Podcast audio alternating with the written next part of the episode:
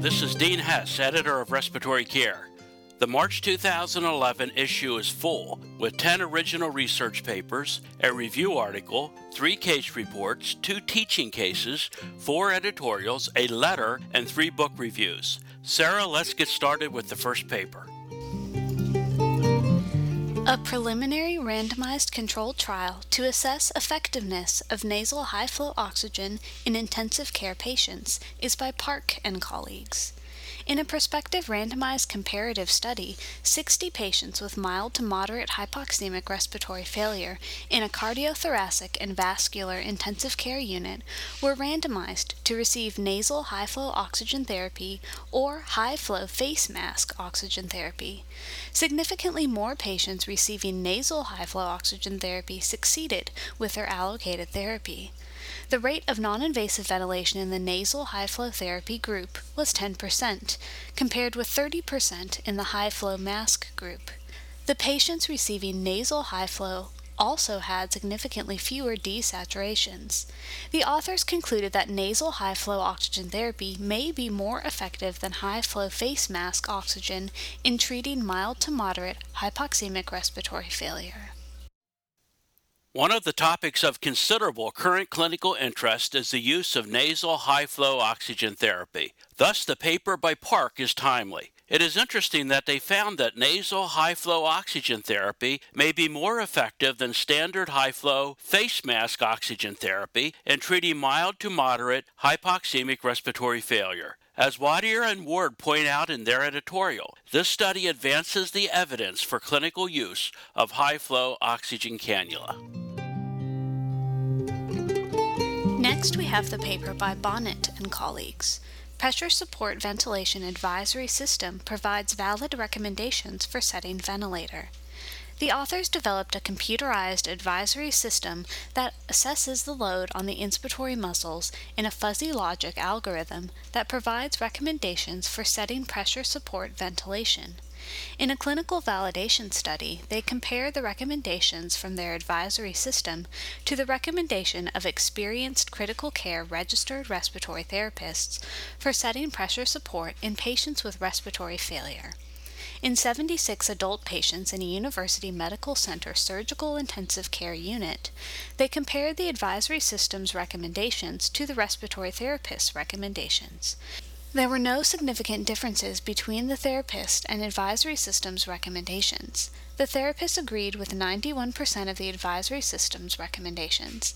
The advisory system was very good at predicting the therapist's recommendations for pressure support settings. The authors concluded that a load and tolerance strategy with a computerized advisory system provided valid recommendations for setting pressure support to unload the inspiratory muscles. The group of Banner developed a computerized advisory system that provides recommendations for setting pressure support ventilation. They found that their system's recommendations were essentially the same as those from experienced respiratory therapists. In his editorial, Liszka reminds us that computer driven protocols for ventilator liberation have not yet been conclusively shown to reduce the duration of mechanical ventilation. This is in contrast to clinician driven protocols, which have been shown to shorten the duration of mechanical ventilation the role of computer driven ventilator liberation protocols within the complexity of the critical care setting is yet to be determined. Use of maximum end tidal CO2 values to improve end tidal CO2 monitoring accuracy is by Galia and colleagues.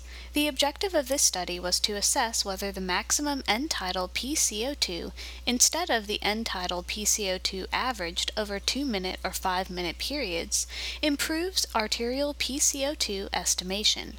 This is the context of the SmartCare automated closed loop system. They continuously monitored breath by breath end tidal PCO2 during ventilation with SmartCare in 36 patients mechanically ventilated for various disorders, including 14 patients with COPD. Data were collected simultaneously from SmartCare recordings every 2 minutes or 5 minutes using dedicated software that recorded ventilation data every 10 seconds. They compared the maximum and averaged end-tidal PCO2 over 2 minute and 5 minute periods to the arterial PCO2 measured from 80 arterial blood samples clinically indicated in 26 patients. They also compared SmartCare's classifications of patient ventilatory status based on averaged end-tidal PCO2 to what the classifications would have been with a maximum end-tidal PCO2. The arterial PCO2 was higher than the averaged end-tidal PCO2 by 10 plus or minus 6 millimeters mercury, and this difference was reduced to 6 plus or minus 6 millimeters mercury with the use of maximum end-tidal PCO2. The results were similar whether patients had COPD or not. Among the 3,137 classifications made by the SmartCare system, 1.6% were changed by using the maximum end-tidal PCO2 instead of averaged end-tidal PCO2. The authors concluded that use of maximum end-tidal PCO2 reduces the difference between arterial PCO2 and end-tidal PCO2, and this improves SmartCare's classification of patient ventilatory status. A commercially available, automated, closed loop, computer driven ventilator liberation system, SmartCare, uses end tidal PCO2 to estimate alveolar ventilation during mechanical ventilation. Galia assessed whether the maximum end-tidal PCO2 instead of the averaged end-tidal PCO2 improves arterial PCO2 estimation. They found that the use of maximum end-tidal PCO2 improves the classification system used by the Smart Care system. As Imanaka points out in his editorial, however, it remains to be determined whether this results in patients being more rapidly liberated from the ventilator. This study, taken together with the previous study by Banner, does indicate the increased interest in closed loop automated ventilator adjustment. Critical thinking in respiratory care students and its correlation with age, educational background, and performance on national board examinations is by Wettstein and colleagues. They used the Watson Glaser Critical Thinking Appraisal short form to measure critical thinking ability in 55 senior respiratory care students in a baccalaureate respiratory care program. They assessed the relationships between critical thinking score, age, and student performance on the clinical simulation component of the National Respiratory Care Board examination. There was no significant relationship between critical thinking score and age, or between critical thinking score and student performance on the clinical simulation component of the exam. There was a significant positive association between a strong science course background and critical thinking score, which might be useful in predicting a student's ability to perform in areas where critical thinking is of paramount importance, such as clinical competencies, and to guide candidate selection for respiratory care programs. Critical thinking is an important characteristic to be developed in respiratory care students. As Rye points out in her editorial, critical thinking is central to excellence in respiratory care education, practice, and research.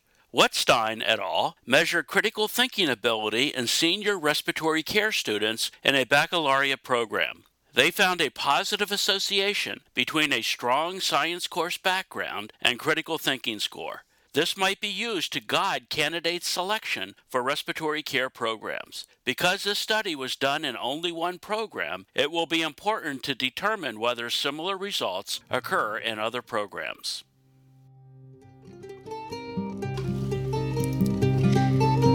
Next is the paper Glucose Intolerance in Patients with Cystic Fibrosis Sex Based Differences in Clinical Score, Pulmonary Function, Radiograph Score, and Six Minute Walk Test by Ziegler et al. The authors used a cross sectional study design and included CF patients greater than or equal to 10 years old. All patients had clinical and nutritional evaluation, oral glucose tolerance test, spirometry, chest radiograph, and six minute walk test. Patients were classified as having normal glucose tolerance, impaired glucose tolerance, or CF related diabetes mellitus. Of the 88 patients included in the study, 59 had normal glucose tolerance, 15 had impaired glucose tolerance, and 14 had CF related diabetes. Shwachman-Kulczycki clinical score, at rest SPO2, SPO2 difference before versus after 6 minute walk test, and Brasfield chest radiograph score were significantly lower in the impaired glucose tolerance group than in the normal glucose tolerance group, but did not differ from the CF related diabetes group. In female patients only, percentage of predicted FEV1 and percent of predicted forced vital capacity were significantly lower in the impaired glucose tolerance group than in the normal glucose tolerance group, but did not differ from the CF related diabetes group. There was a significant relationship between glucose intolerance and sex when clinical score, 6 minute walk distance, FEV1, and radiograph score were combined in a multivariate analysis. The authors concluded that, in patients with CF, glucose intolerance was associated with poor clinical score, lower at rest SPO2, Greater SpO2 difference before versus after 6 minute walk test, poor lung function, and lower radiograph score. Overall, multivariate analysis indicated poorer performance in the latter variables in female patients with glucose intolerance than in male patients with glucose intolerance. The results of this study will be of interest to those caring for patients with cystic fibrosis. Glucose intolerance was associated with a number of predictors of poorer clinical status. It is also of note that the indicators of clinical status were poorer in female patients with glucose intolerance than in male patients with glucose intolerance. Tuberculous associated secondary pneumothorax, a retrospective study of 53 patients, is by Shamaei and colleagues. At their National TB Referral Hospital, the authors compared the medical records of 53 TB patients with pneumothorax and 106 TB patients without pneumothorax. Of the 53 patients with pneumothorax, 64% were male. The pneumothorax group's mean age was 34 years, with a range of 14 to 76 years. 68% of the patients with pneumothorax were new TB cases. Pneumothorax was not significantly associated with sex, smoking, or drug use.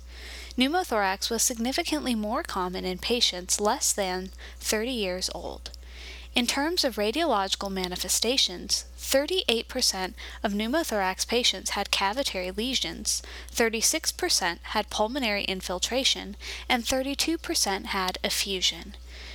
Cavitary lesion was significantly more common among the pneumothorax patients.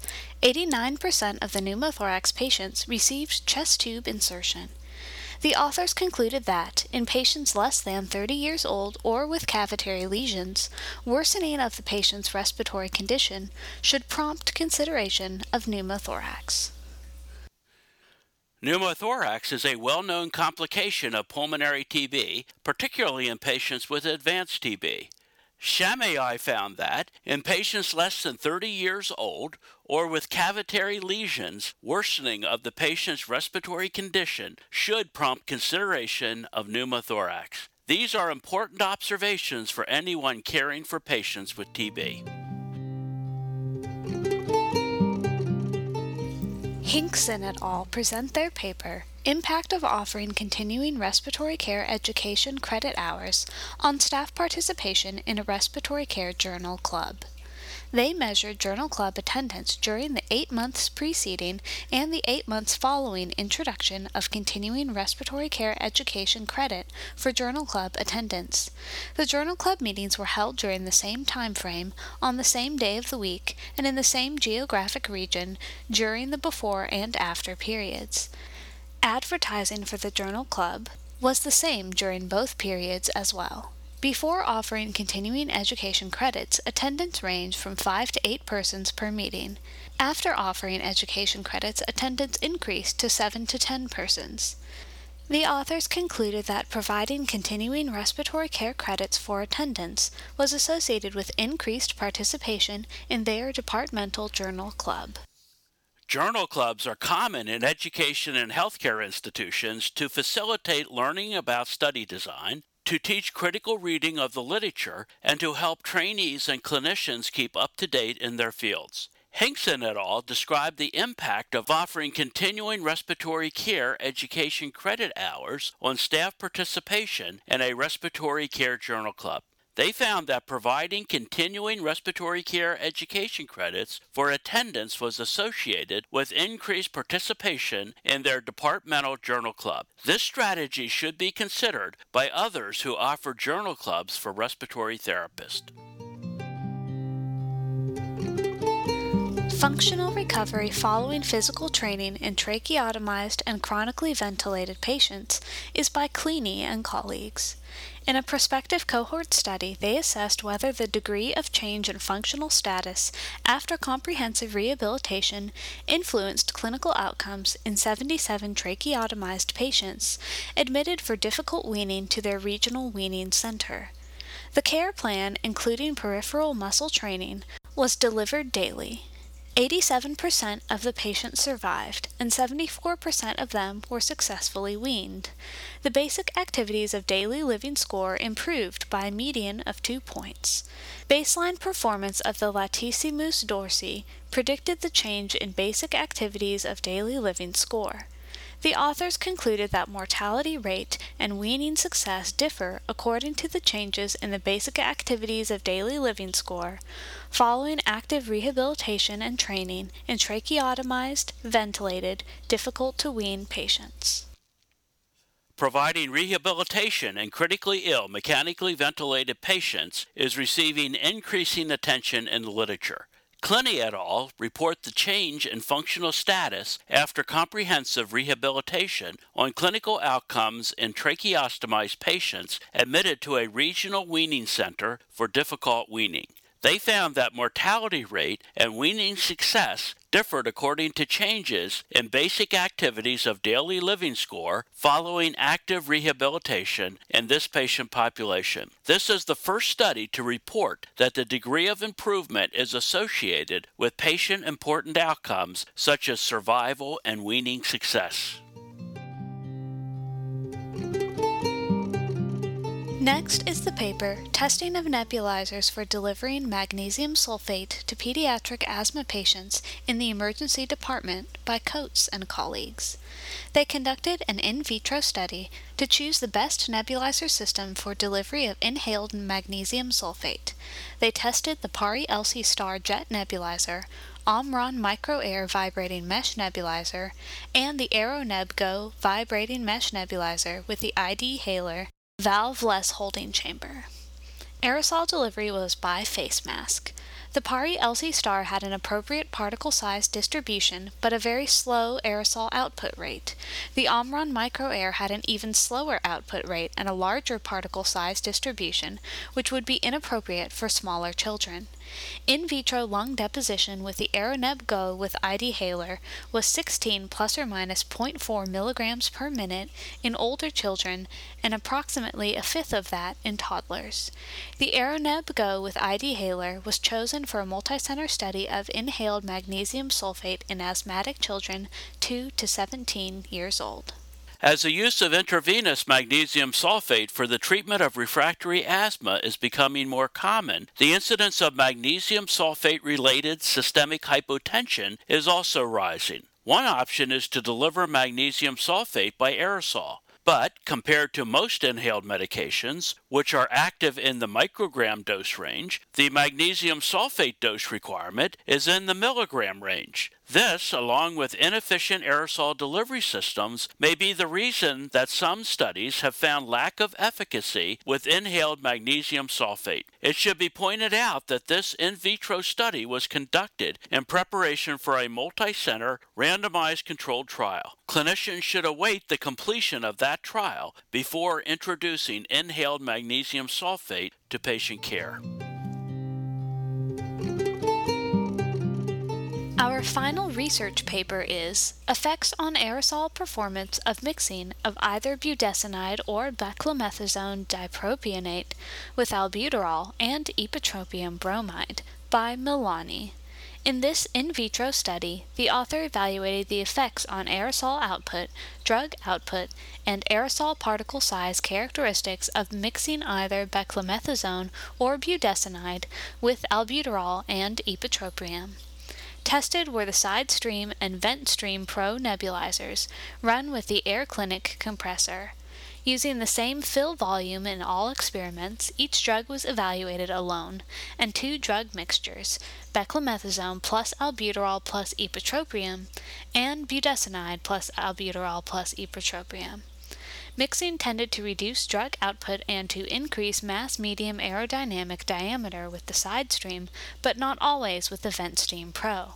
However, the drug output always remained satisfactory, and the mass median aerodynamic diameters were within the respirable range.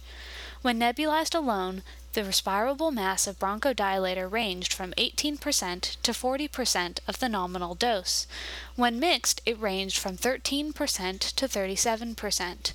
When nebulized alone, the respirable mass of corticosteroids ranged from 10% to 24% of the nominal dose.